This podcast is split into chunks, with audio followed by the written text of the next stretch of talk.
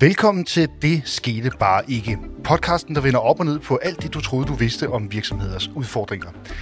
Hver 14. dag præsenterer vi nye historier, der udfordrer det forventede. Og det gør vi i samarbejde med North, Danmarks første uvildige rådgivningshus inden for erhvervsforsikring, firmapension, financial procurement samt overvågning af realkreditlån. Mit navn det er Mikkel Rosenvold, og velkommen indenfor i den her første halvdel af vores øh, todelte tilbageblik på investeringsåret 2023. Fordi som jeg lige fik sagt i introen, så plejer vi jo at udkomme hver 14. dag. Øh, det har vi udvidet lidt. Øh, vi udkom i sidste uge med, med en ekstra udsendelse, som, som rykkede lidt op og ned på vores rækkefølge, så derfor kaster vi os nu over en todels øh, seance, hvor vi kigger tilbage på investeringsåret 2023. Og det gør vi sammen med dig, Andreas Steno, min faste marker. Velkommen til. Tak skal du have, Mikkel. Du er øh, økonom, analytiker, følger med i finansielle markeder, og den helt rigtige til, til den her opgave. Vi har valgt at dele det her lidt op i to, så vi øh, starter med at kigge meget på, på aktiemarkederne, og hvordan de har bevæget sig i 2023. Der er nok at tale om. Og øh, i næste afsnit, som du laver sammen med vores, øh, vores gode marker Emil Møller, der kigger vi lidt mere ind i valuta, emerging markets og lidt andre trends, også for investeringsåret 2023. Men vi ved, at der er rigtig mange af vores lyttere, og rigtig mange CFO's og ledere derude, der er rigtig opmærksomme på bevægelserne på aktiemarkedet, øh, og også har været fanget lidt af mange af de øh, forudsigelser, som mange økonomer kom med før aktieåret 2023. Det vil vi prøve at dykke lidt ned i her.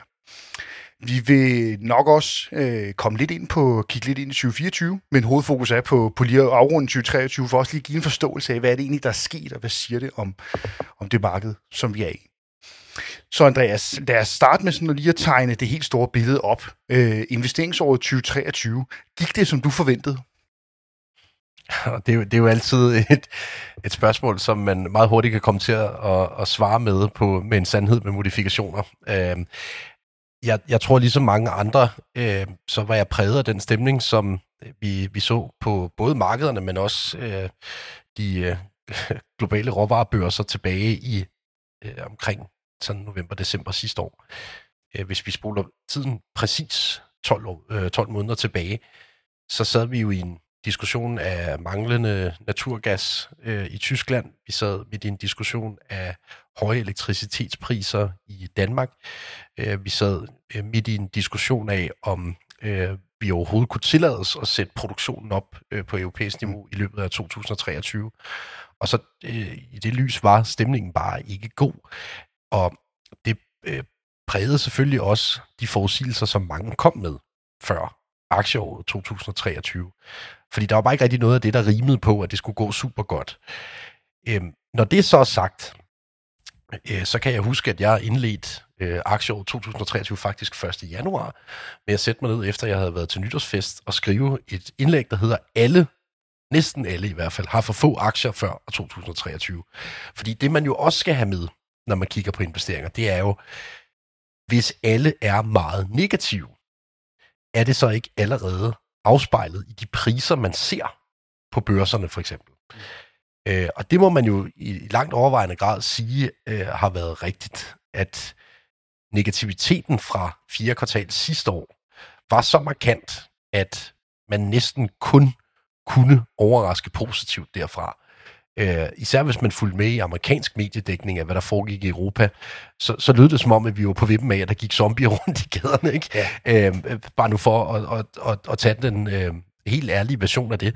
Øh, jeg kan selv huske, at jeg deltog i adskillige interviews på Fox, Fox News øh, business-del mm. øh, i, i fire kvartal sidste år, hvor de, de, de var sådan, altså, der var sådan en stemning af, at Europa var decideret rystet. Øh, og det var vi da også, men ikke værre, når vi kom igennem. Og, og det, det afspejler sig øh, i langt overvejende grad, når man kigger på 2023, at vi kom igennem. Det, det vil jeg sige er et nøgleord for, for 2023, og at komme igennem noget kan godt være positivt, hvis forventningerne var, at det skulle gå væsentligt værre. Det må man sige. Jeg kan huske, vi sad og lavede en podcast i en lidt anden skæring end den her, hvor vi havde sådan øh, øh en tips 13 kupon for, for året 2023. Og et af spørgsmålene var, om, om S&P 500-indekset ville lande over eller under øh, øh, 4.000, øh, når, når vi stod her ved, ja. ved udgangen 2023. Og der, det har vel dog nok været under 4.000 på et eneste tidspunkt i løbet, i løbet af, af 2023, og havner vel op på, på, på den høje side af 4500 faktisk. Ja, ja, ja. Øh, så det, det, det er jo meget godt, et meget godt tegn på, hvor, hvor man ikke havde forventet de her høje vækster, så har vi faktisk samlet set set rigtig god afkast på, på mange aktier. Hvis vi prøver at krasse lidt i overfladen på det, så er det jo ikke sådan, at alle aktier bare braget derudad. af. Hvad er det for nogle øh, øh, sektorer, der har båret den her, den her positive udvikling? Nu nævner du S&P 500, som er, hvad skal man sige, det toneangivende amerikanske indeks. Øh, og det er udgjort af 500 aktier, som navnet siger. Og ud af dem er der øh, måske især syv, som har gjort sig særligt bemærket i 2023. Der er også flere. Men øh, de syv store øh, har fået tilnavnet The Magnificent Seven. Øh, og under øh, den paraplybetegnelse, der ligger syv store teknologivirksomheder i bund og grund. Øh, det er alt fra Microsoft til øh, Alphabet, som jo dækker over Google. Øh, det er Amazon, øh, det er Tesla, øh, som jeg også betragter som en teknologivirksomhed, bare lige for at slå det fast med syv tommer søm. Øhm, så er det også Nvidia, som har haft et fuldstændig forrygende øh, 2023. Godt nok med noget søgang, men, men grundlæggende helt forrygende. Øhm, så det er de syv, som virkelig har trukket læsset. Hvis man kigger på de 493 andre i S&P 500, så ligger det nogenlunde sidelæns. Altså, der er ikke rigtig sket det helt store. De er samlet set en lille smule oppe, øh, men ikke noget, man øh, normalt ville kippe med flaget for. Altså, det ville have været en, en vildstalt en lunken aktiesæson, mm. uden de syv store. Og på, på mange måder, så er det også lidt et billede, der tegner sig andre steder. Øh, i, I Danmark er vores aktieår også meget præget af Novo, øh, er vi nødt til at sige. Øh, jeg, jeg tror, hvis man opgør det helt simpelt fra, fra pandemiens start, så er det ganske, ganske få aktier i det danske C25-indeks, som overhovedet er steget siden pandemiens start. Øh, jeg tror, vi er nede på under en håndfuld, og øh, Novo ligger så klart som spydspids i blandt den håndfuld. Øh, så det er et meget, meget, meget fragmenteret aktiemarked. Øhm, og, og det her er også, for mig at se, det, det tegner også et billede af en form for todelt økonomi. Mm. At, at de store virksomheder, som har formået øh, at gøre sig landvindinger, enten teknologisk, øh, eller i Novos tilfælde med et nyt præparat, øh, det kan man vel også kalde en form for teknologisk landvinding, øh, de har klaret sig helt fantastisk. De har også haft gode finansielle vilkår. De har haft nemmere ved at låne penge end øh, mange andre virksomheder. Øh, de har også nemt ved at rejse aktiekapital, hvis det skulle være interessant for dem. Mens at den mm, sådan mellemstore virksomhed, øh, det man øh, med en fagbetegnelse vil kalde small cap aktier, har haft det meget, meget, meget sværere. Øh, fordi de virksomheder mere direkte bliver ramt af højere finansieringsomkostninger, inflation på lønninger og øh, alt det, som vi grundlæggende har bokset med i verdensøkonomien de sidste par år her. Ja, grundlæggende er det, det, vi har set i 2023, især i starten af året, vel også, at, at, at der var både blandt spekulanter, men også, også i den konkrete økonomi, en, en, en opfattelse af, at de her store virksomheder vil kunne ride på en AI-bølge, der også vil sprede sig langt ud over det, vi normalt opfatter som tech-branchen. Altså, at de vil kunne disrupte alt fra autoværksteder til konsulentvirksomheder til, til alt, alt, hvad man nu lige kan finde på. Er det, er det det, der også ligger i, de virksomheder stedet så meget, eller er det en form for boble, at, at, at, er det blevet pustet for meget op? Det, altså AI-bølgen, eller den kunstige intelligens indtog på aktiemarkederne, er jo fuldstændig åbenlys. Øh, der er, der er jo egentlig ikke nogen af de syv store amerikanske tech-virksomheder, som jeg nævner, som man ikke i et eller andet omfang kan forbinde med den her øh, bølge af kunstig intelligens. Øh, Tesla har kunstig intelligens i deres biler. Øh, Microsoft har et ejerskab af, af ChatGPT, som efterhånden er blevet et folkeeje. Øh, jeg er med på, at der har været masser af storm omkring ChatGPT de seneste øh, uger og måneder her, men, men øh, det står stadigvæk tilbage som den, den spiller, som i hvert fald mest åbenlyst har vundet øh, øh markedet for generativ øh, kunstig intelligens forløbig. Google øh, er med deres BART-satsning også øh, klart på vej ind øh, på, på den her scene. Øh, Nvidia er stor leverandør af de øh, halvledere, vil man vel kalde det med et gammelt dansk ord, som bruges i hovedbetal, når vi skal have øh, øget computerkraften til at kunne processere alle de datamængder, som man bruger i generative AI-modeller. Så ja, altså AI står som nøgleordet på de her syv store aktiers øh, meget markante 2023. Og Spørgsmålet er jo så, om det her kommer til at skabe positiv ringe i vandet, eller negativ ringe i vandet.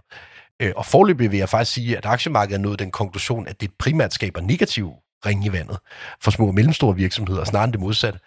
Øh, det er jeg ikke nødvendigvis sikker på, at jeg køber øh, som en fornuftig langsigtet præmis, men det er i hvert fald sådan, at landet forløbig ligger. Øh, og man må konstatere, at, at det er det er i hvert fald ikke sådan, at markedet har udlagt den her bølge af kunstig intelligens som noget, som kommer alle til gode forløb. Og en, en anden en, en ting er, at der sker en koncentration mod de her store syv virksomheder, de her virkelig AI øh, mastodonter. Vi har vel også, vi ser vel også lidt en, en koncentration mod alle de her virksomheder, jo ligger i, i USA. Øh, øh, der er også nogle kinesiske spillere på det her marked. Men vi hvis vi prøver at zoome lidt ind på de europæiske, på de europæiske aktiemarkeder, har vi så fået ringe i vandet for den her AI-boble, eller, eller hvordan ser du på det? I, I et begrænset omfang, vil jeg sige. Europa har nu faktisk også haft et okay aktieår. Øh, det skal vi lige have med. Øh, og det, det, det blandt andet været drevet af den, af den helt øh, seneste bevægelse, vi har set her de sidste 6-8 uger, øh, som har været meget markant og har hjulpet stemningen markant på, på Europas børser. Jeg tror, at Europas aktiemarked skal mere ses i lyset af de helt absurd negative forventninger, der var til Europa gående ind i 2023. Øhm, igen, når vi spoler tiden 12 måneder tilbage, så var det en helt konkret problematik. Kan ThyssenKrupp, øh, som er en stor industrigigant i, i Tyskland, overhovedet holde kedlerne kørende mm. i, øh, i 2023? Kan Aalborg Portland øh, holde kedlerne kørende i Danmark, uden at der kommer politisk intervention og nedlukning af produktionsapparatet i perioder? Øh, det var jo der, vi stod. Ja, på grund af mangel på... Øh, på, på energi, ja, på bare lige for at gøre ja. det øh, klart.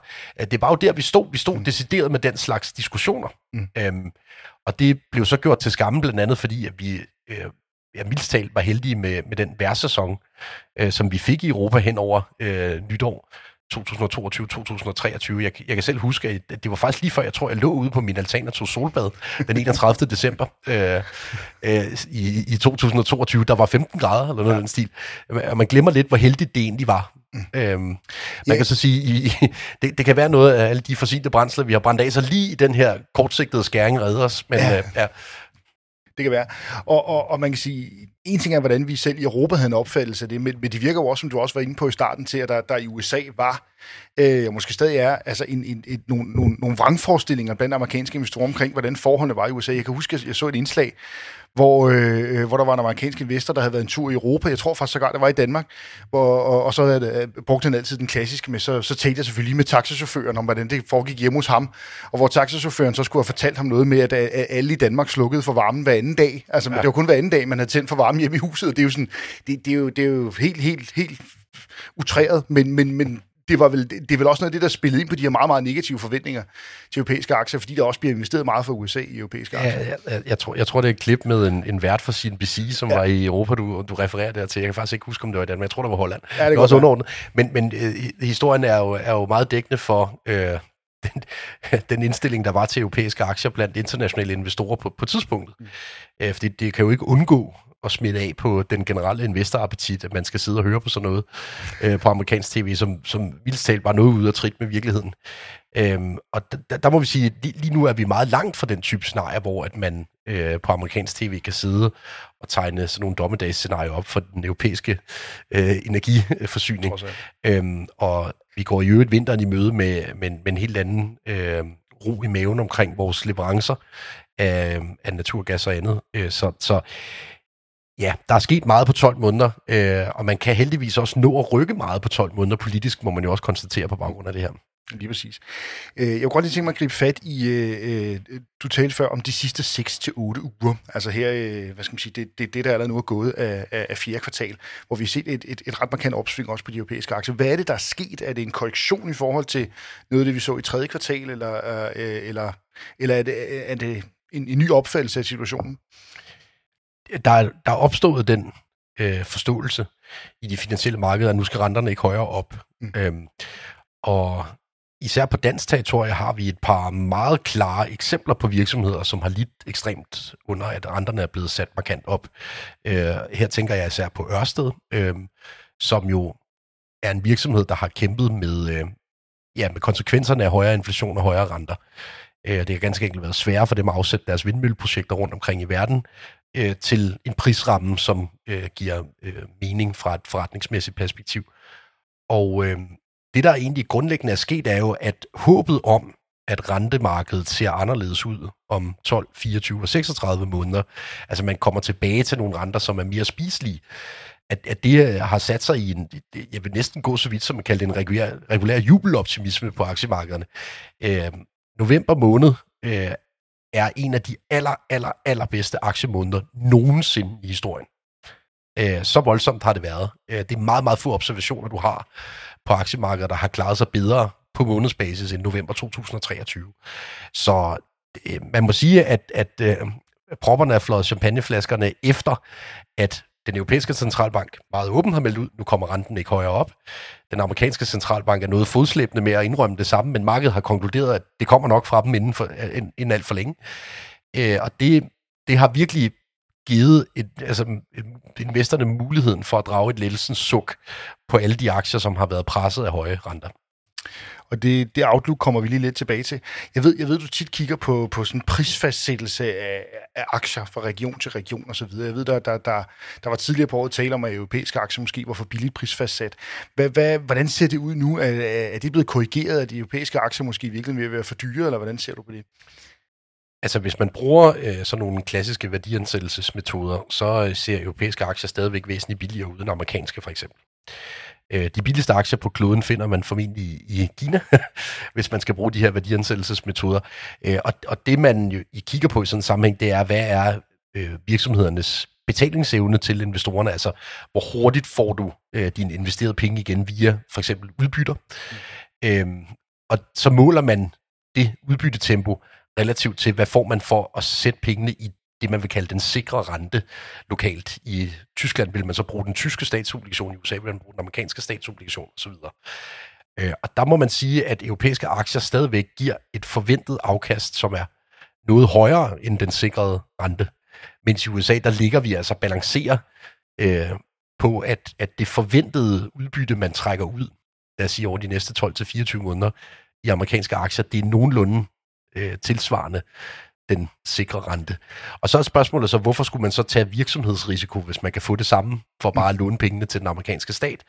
Øh, jeg har lidt en fornemmelse af, at det her meget markante statsunderskud i USA også spiller en, en afgørende rolle i det her, fordi der er også opstået en vis lad os sige, bekymring i, i investorkreds for, altså er man egentlig 100% sikker på at få sine penge igen ved at låne dem til den amerikanske stat?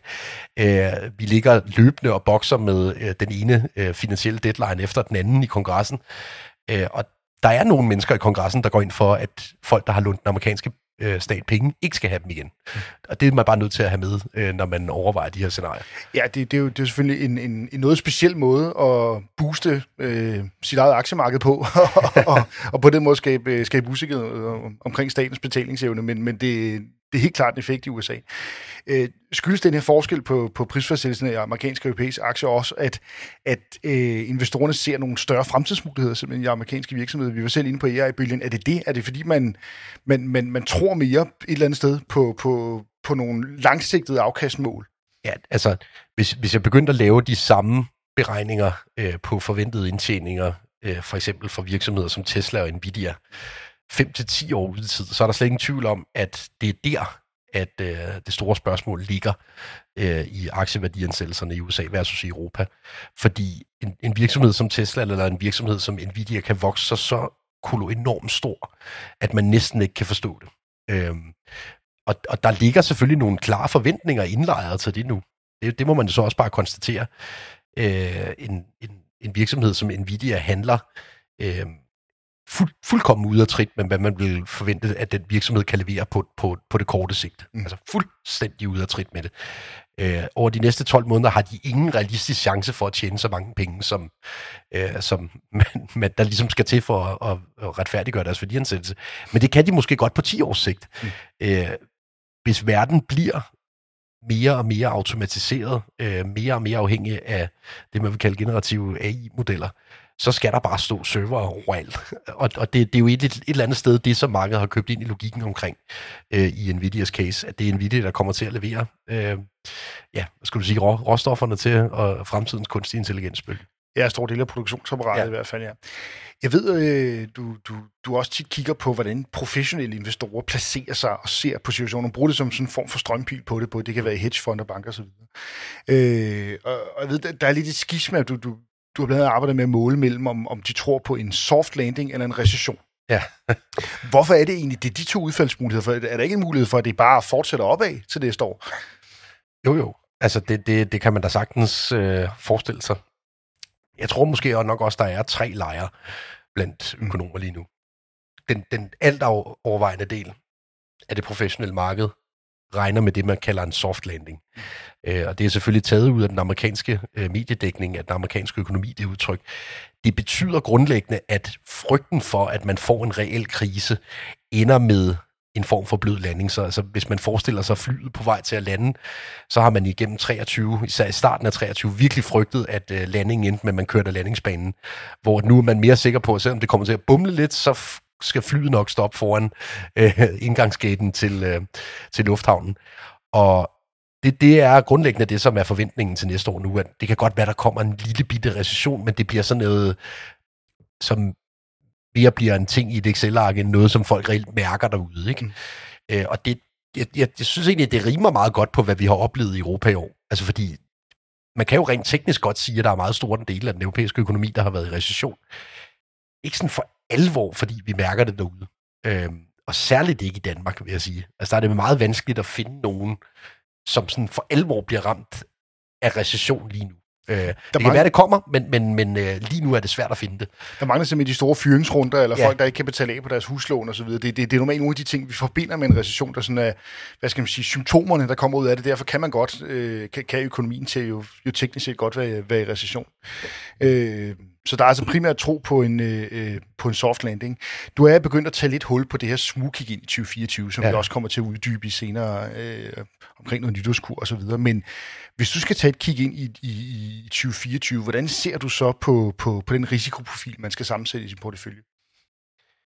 Ja, altså givet at forventningen nu er til, at det bliver en meget, meget blød landing næste år, så, øh, så adskiller øh, det miljø, øh, vi har investeringsmæssigt, fra, så noget fra det, vi havde for nøjagtigt 12 måneder siden, da vi gik ind i 2023, hvor forventningen især til den europæiske økonomi var, at det ville blive øh, en bræt opbremsning, øh, en hård landing, øh, kald det hvad du vil.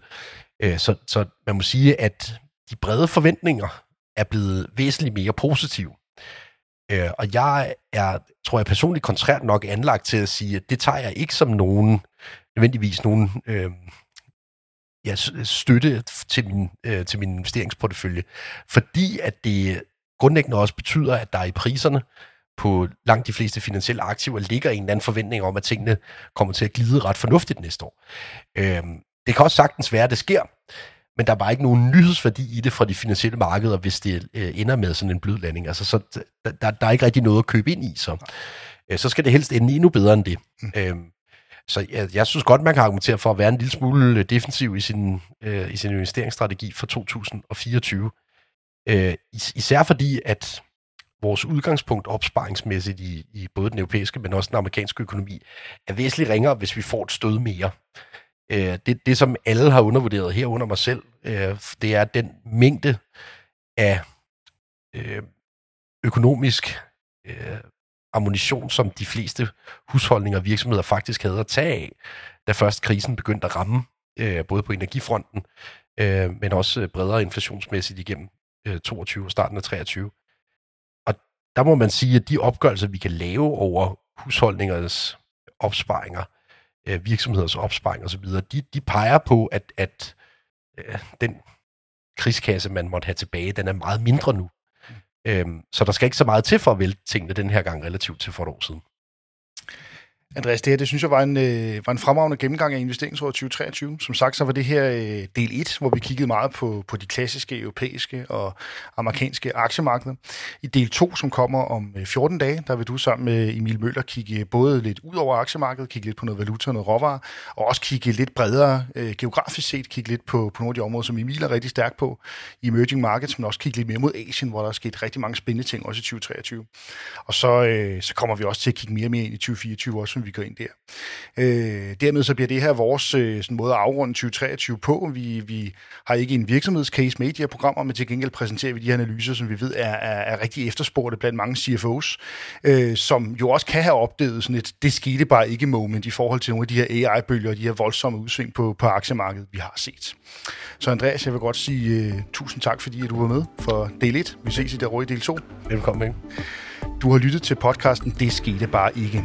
Podcasten præsenteres af North, strategisk finansiel risikostyring, CFO'ens bedste ven. Mit navn det er Mikkel Rosenvold, og vi høres ved igen om 14 dage.